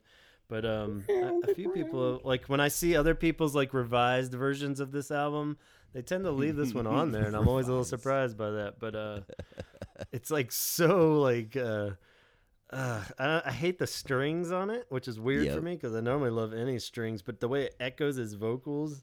He, I'm in love with the drug, dun, dun, dun, and it like kicks in like a Batman song again or something. I don't know, but it's like got that Judge Dredd thing that I don't like going on. and um, Is And- this the one where he's like, get up and get out and get gone? No, that's gone. That's a different song. That song sucks. too. oh boy, we gotta move fast. We're losing him. but it's the same kind. but it's it's it's the same kind of song, right? oh god. oh, this is like a real slow one, actually. Um, it's got lots of strings. He's talking about drugs and how he's in love with the drug, the one that makes you numb. And that's what I don't like about it because it actually goes back to a Donaldism of like the literal, where it's like, how many songs has he like had some kind of mysterious drug, you know, reference in the song, but he, he's never just flat out talked about drugs, you know? And it's just like, uh. But you know, I don't know. What do you think, Chaz? I don't want to just Is this a song about where he sings about being numb? yeah, get up, get out, and get It's such a numb. literal I think. name. what do I call this? Numb. I wrote a song about being numb. What do I name it? Uh, Numb. I have I have written down because I don't really remember it too. It's so it's kind of forgettable, but I said it's an okay song. Yeah. Yeah, No. I jotted down that it's just kind of boring Yeah. too, so that kind of fits in there. Yeah. No impact on me whatsoever, like one way or another. Like I don't hate it, but I don't like it.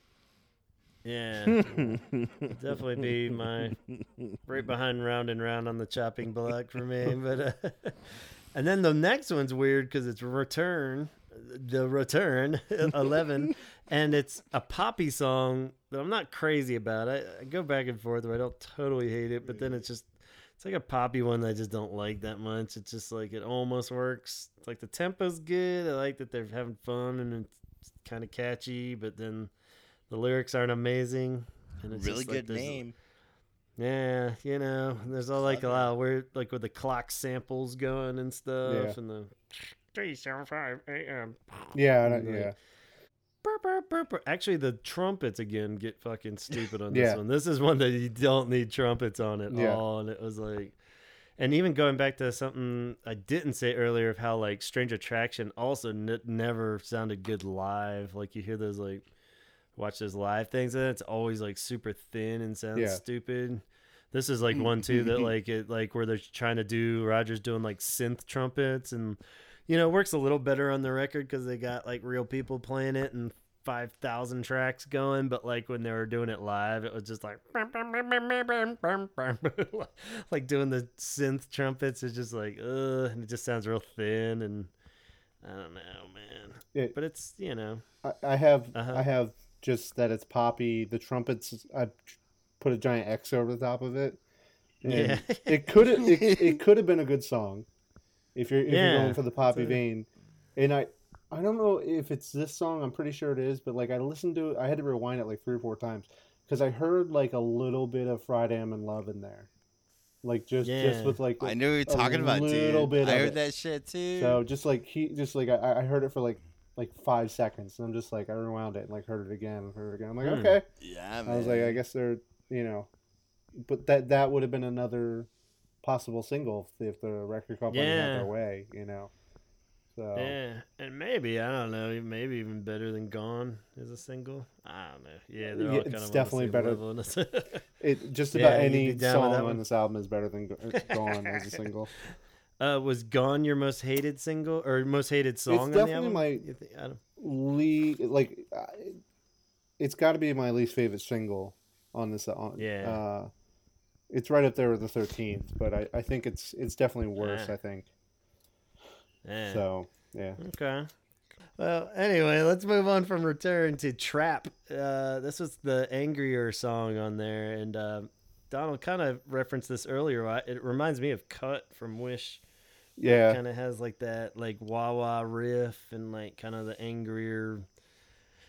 I don't know tone vocals for sure, and then it's just a little more of a rock song. It's like Song's pointless. It's like that's what i have pretty down cool. too i said i just said Yeah, forgettable uh, but you guys hated cut, so Yeah. that makes sense that you wouldn't be that crazy about this is like a poor man's cut. so, I know, which is terrible. which, uh, Double I liked bad. cut, so I'm down with this song too. But like, but yeah, it could get a little drowning like a fly in my drink.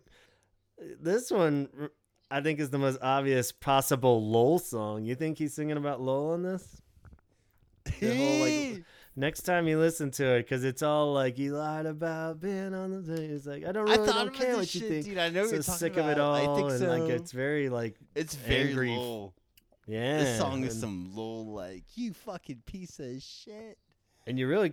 I'm surprised it's not all over this record. You would think that that Yeah. would be the main emotions flowing at this point. You know, would be like betrayal Yeah. of friendship and shit. You know, and it's, It's like- heavy stuff, you know. But this one seems to really fit the bill. I haven't read anything that's ever said that, Yeah. so it's total speculation. But at the same time, I, I think that's one Um, of the major things on the album that bothers me is that all the shit he was going through with you know everybody leaving the band, which I, I don't know at that point if, if it made that big of an impact on him, but y- yeah, I think you know you everybody left the band for the most part, and then the whole thing with Lol, and Right. Mm-hmm. he's he's really good at using personal, you know, stuff that happens so personally like to reflect in the music.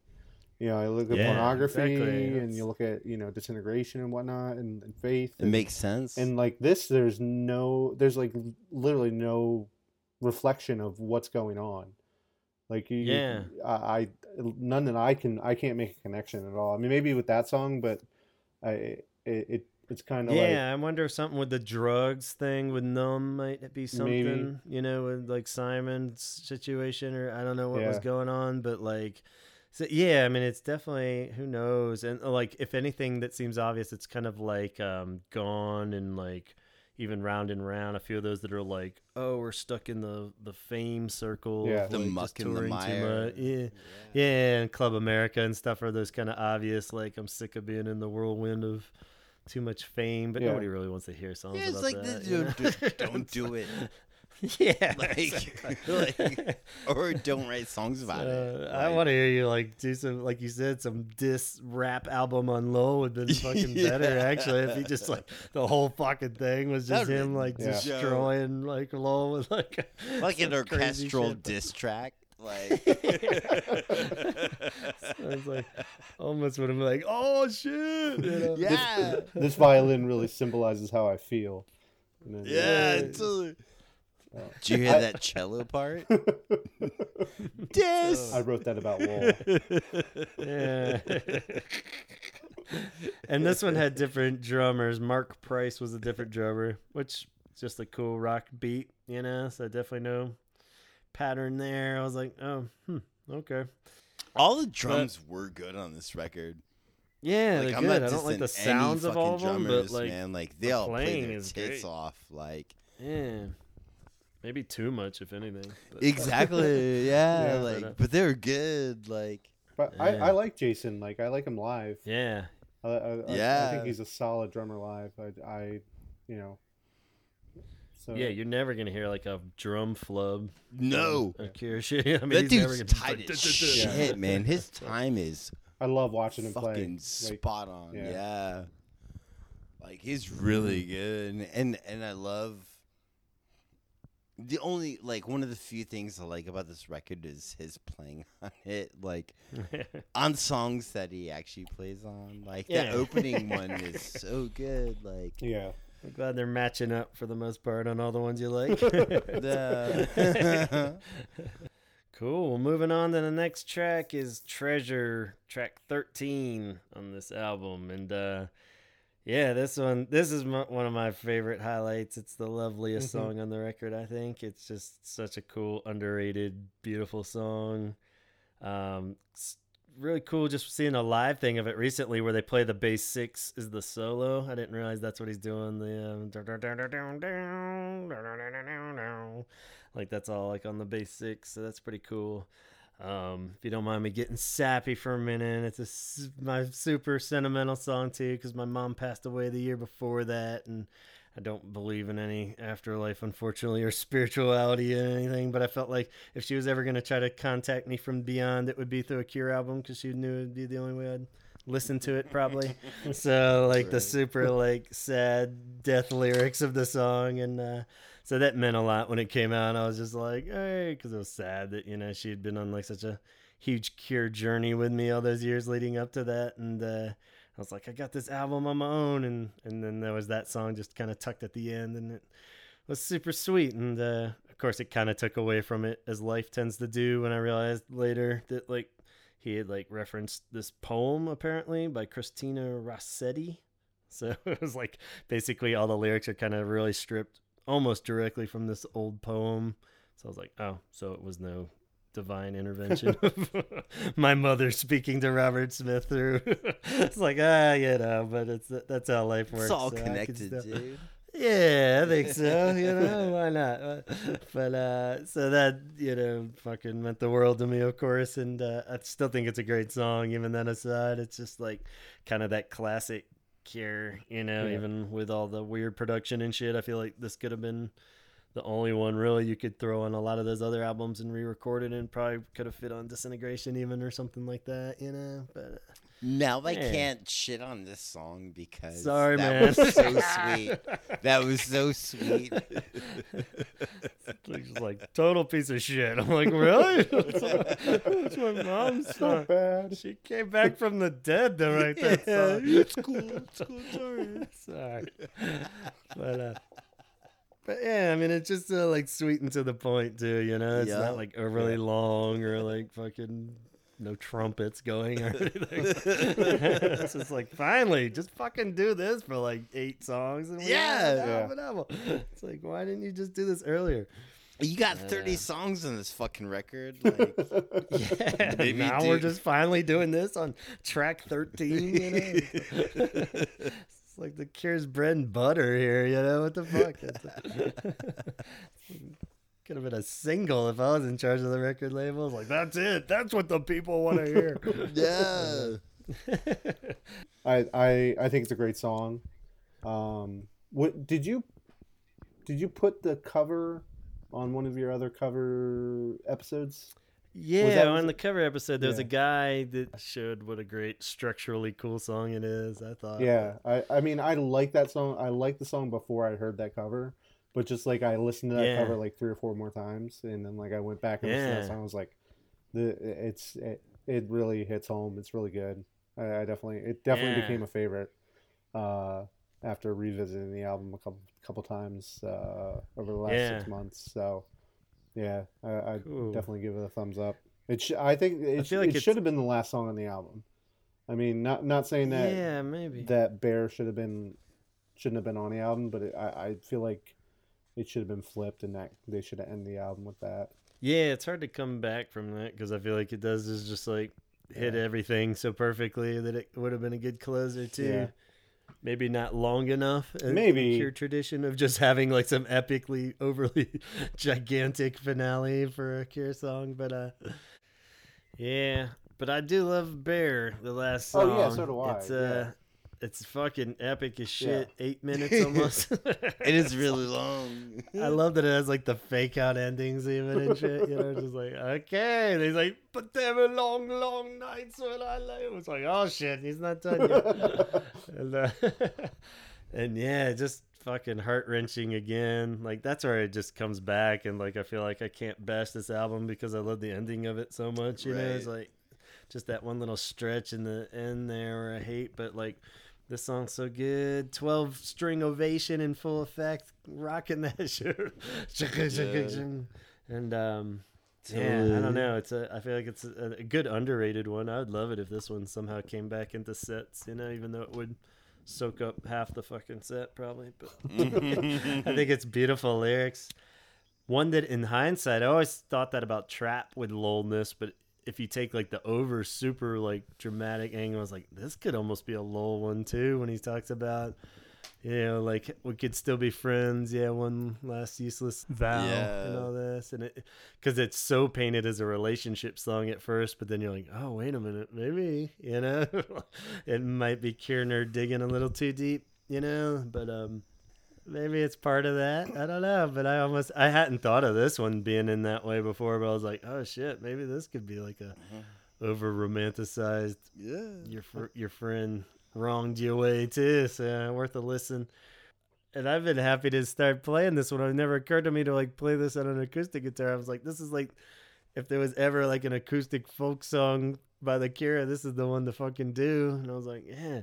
But then I realized I have to remember like 18 verses Yeah, of yeah. lyrics. a lot. I a was lot of like, shit. words. Yeah. I'm never gonna. You think you know them, and if you're kind of glancing at them, you can read it and know it. But uh, It's very, But it's it's, very- like Dylan esque, like just like blah Yeah. blah blah blah blah blah. blah. Yeah, but it's not rambly. You know, Mm. it's very well paced, and yeah, I love the melody and has this little piano parts. They're real good at. uh There's one I was listening back to "How Beautiful You Are" too, or it just has like that down down down down down down and that's like all you hear for that one piano part. And there's something that I can't think of off the top of my head in Bare that's the same way, where it's just Uh. like kind of like a little piano riff almost at the end of each little phrasing, and it's beautiful, man. I love it. Yeah. But uh, I I, th- I think it definitely could be, uh, you know, towards Lol. Um, yeah. But I mean, at the same sense, I made I made a joke before. Well, not here, but I I think Pictures of You is about Lol. But Me- meme. Right on. uh, no, but definitely it's it's uh, it's got some personal, really personal lyrics. You know, yeah, Yeah. something's fucking going on. That there's no way that's just made up Yeah. after especially like watching it. where he says, "All the tears you cry, they're not tears for me. Regrets about your life, they're Yeah. they're not regrets for me." It's you know, it's like Yeah, it's some pretty deep shit, you know, going on in the song, and like yeah, for sure. I don't see it like I don't know, I don't know his relationship with his wife, you know, so I mean, you Yeah. know, you're kind of like, who, who, who's they have an who- open yeah, like who's it- who's this Even about? so, yeah. know? I mean, they they seem like they've still fucking managed to work this Yeah. long. Then how the fuck is this song apply to Yeah. that? That's you spent it's- one point five million dollars on the wild mood swings, and uh, Yeah, exactly. And then she like left him for a weekend, and he wrote the song. That's very possible, Yeah. but at the same time, Yeah, but these are these are like some really hard, you know, we, yeah, you know, there's some serious shit going our, on. our I always love a song too where the phrasing doesn't really. It's not very like traditional. I feel like it almost has to have more personal weight yeah, when you're cramming like words and phrases in. You know, Yeah. like when you're saying like just that part you recited. It's so like not something you would just plug into like a chord progression that you have. Yeah, it doesn't you're like, flow. "Oh, I just Yeah, want to yeah. write a sword song. yeah, It's like he really wants to say this and he's gonna make it fit in this fucking chord progression, whether it does or not, Yeah. you know? And that's like I don't know. Maybe he's just great at the trickery of that too. I think because Like- you know, obviously he's not that miserable, but I think strings come across Yeah. better than than horns, especially Yeah. when if you're gonna play that song live. Um, they come across better with you know if you're somebody's playing keyboards, they come across better you know with the keyboard rather than than horns with the keyboard. So Yeah. Just they, totally. they kind of dug themselves into a hole. Trumpets and Yeah. like. yeah, like how the fuck are you gonna play this live? Yeah, it's like, It almost would sound dope with like fucking horns, like some trombones and trumpets. if they just brought like a whole fucking Marching band. horn section with them, yeah, Oh, that would sound so good. With the Michigan State Marching Band. yeah. oh god, no. oh man. Well, that wraps up Wild Mood Swings as an album. I guess as our final thoughts. I think we've probably touched on it along the way. If people have not picked up on it, I think probably the overall umbrella like consensus would be that it's too much shit going on In the the production. Too much, too many Wishy-washy. songs. You know, I think Wishy washy. it's easy to say it's too it's easy to say too many songs now because like it's obvious but like back in the 90s for whatever the fuck reason everybody every album had like 14 songs at least it was like a weird window and like it was always too many you know like i feel like you listen to This any song's called 90s the 13th, album, they're putting- but in this 14 songs. to get it? That's how It's dumb like, it is. no.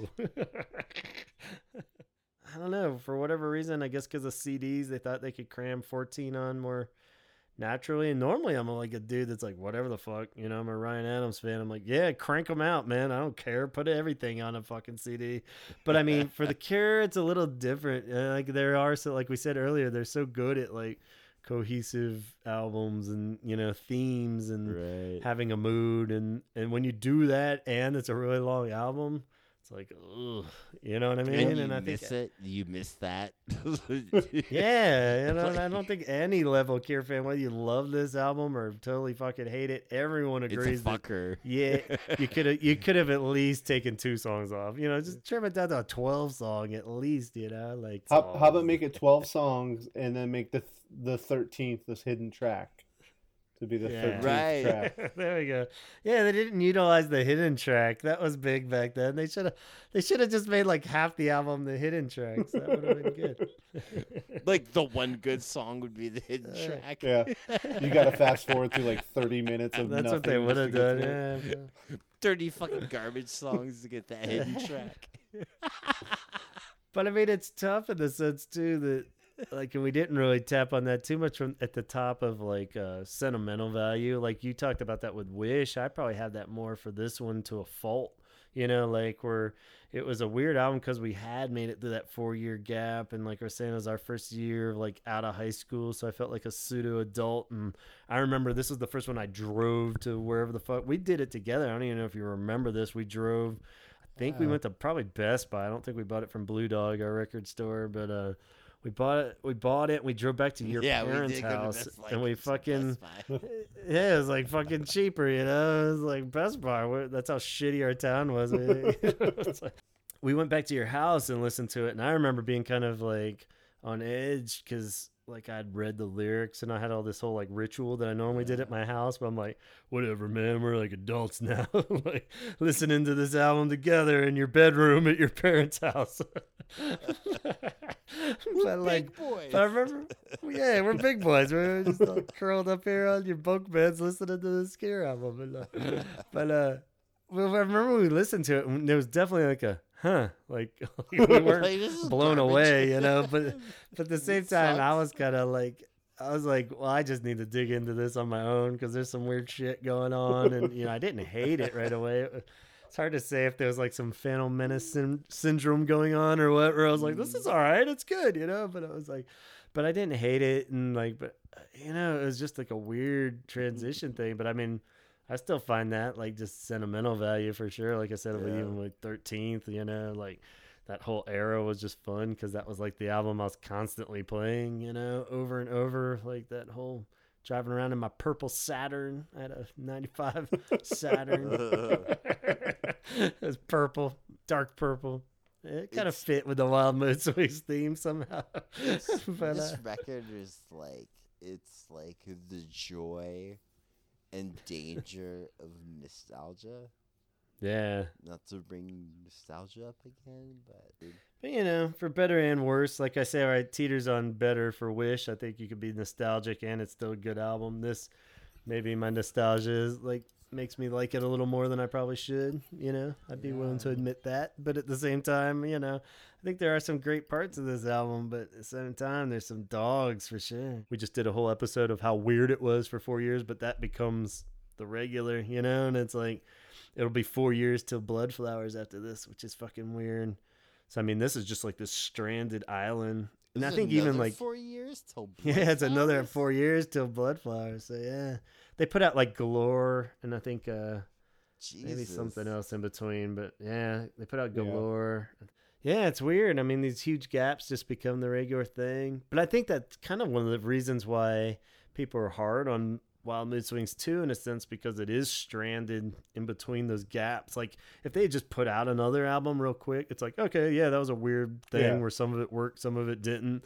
Let's move on. You know, I think that's kind of the key to just cranking out any weird shit or maybe a little even subpar or whatever you want to call it. You know, Yeah. it's just like nobody cares if you just keep putting shit out, you know, but it's like You had four. if this is what you write this, have yeah. for, yeah it took four years to write it and then it then you have to sit on it for fucking another four years you know it's just like so collectively it's fucking eight years of the, the Four band years just that's what you got that's a lot of time you know like, but onward and i guess in a good wrapping up point Mm. is our good boy Robert Smith is not a dummy. We can all take solace in the fact that if you learn one thing from Wild Mood Swings and the weird, co- uncohesive nature of it, he pulls it all the fuck together again for Bloodflowers. Love it or hate it, that album's cohesive as fuck, right? Mhm. I mean, that's a mood right there. Whether whether it works or not, we'll figure out next episode. But uh, he at least I feel like learned a little something. Like, yeah, that was like not focused. So let's focus this shit way too much, maybe to a fault even. Where he's too focused on Bloodflowers. so this might go the full end of the other spectrum coming up. It but, should uh, have been his uh, shoegaze record. 'cause- yeah, maybe you, know, like 'cause because it Bloodflowers and is, like, cause it's in- like just full on guitar, fucking cock rock. Yeah, there's a lot of guitar shit on Bloodflowers, though. But Yeah. We'll see. We'll see. Donald's anxious to get there. He can't wait. and I know Chaz loves Bloodflowers. So I'm gonna this one, listen to Blood this one's gonna get a little Flowers and, sweatier, uh, I think. But uh, I'll get back to you but, uh, but that's Wild Mood Swings, ladies and gentlemen. For better or worse, it's part of the catalog, and uh, you know I feel like it's worth a listen. So uh, go out there, pop it on. Don't see listen to it. See where you stand. it's the water world of Cure albums. Listen to other records. no, no, no. What- Come on. It's a There's waste enough of hours in the day. This It's not like silly. no, no. I mean, I wouldn't just sit there and listen, like stare at your radio while it's playing. You could do shit while it's playing too. You could. You fucking Drive to stab work or, yourself in the asshole cook a dinner or something. times. Like you could do oh, it. I guess if that's the most anything. constructive thing you could Listen think to of. silly. Dishwalla's greatest hits. Yeah, go. at the same time, maybe you'll maybe you'll get a weird mashup going. But either way, thank you, listeners out there, and we look forward to continuing this fine journey on. And uh, you know, talk I guess all we hard. can say from here is talk hard, and thanks to Donald and Chaz, you guys rule. talk hard. Cheers. got nothing left to say. Just say goodbye. All right, there you go. Doesn't get any more official than that. Uh, thanks again to Donald and Chaz and you guys for listening. Uh, be sure to subscribe on iTunes and uh, find us on Instagram so you can get all the latest and greatest from the Holy Hour podcast. Go on over to the Facebook page. You can uh, comment on a thread over there or drop me a message or drop me a message directly at gavinconnor at gmail.com. That's also where you can send any contributions. If you want to record your friends talking about Wild Mood Swings or any of the other albums, feel free. Conversations are welcomed, comments and suggestions too. So uh, send them our way. If Chaz sounds familiar, it's because he's the mastermind behind 17 Second Shirts bigcartel.com where you can find all kinds of cool and unique Cure shirts uh, super comfortable affordable and uh, you know what you're not going to find them anywhere else and you got to move fast so keep your eyes peeled 17 second shirts bigcartel.com is where you want to check those out and uh, yeah and until next time, we will be moving on. I know you're thinking, what? Wait a minute! I just listened to these fucking guys for two hours, and they never mentioned anything about the swing tour. They barely talked about the B sides, and they didn't even mention hockey jerseys. Well, don't worry, that's all coming up in a uh, bonus Wild Mood Swings era episode, packed full of contributions, so you don't have to hear us babbling about it. But uh, for now, I think we're, we're good on the album. So thanks for listening. Talk hard again.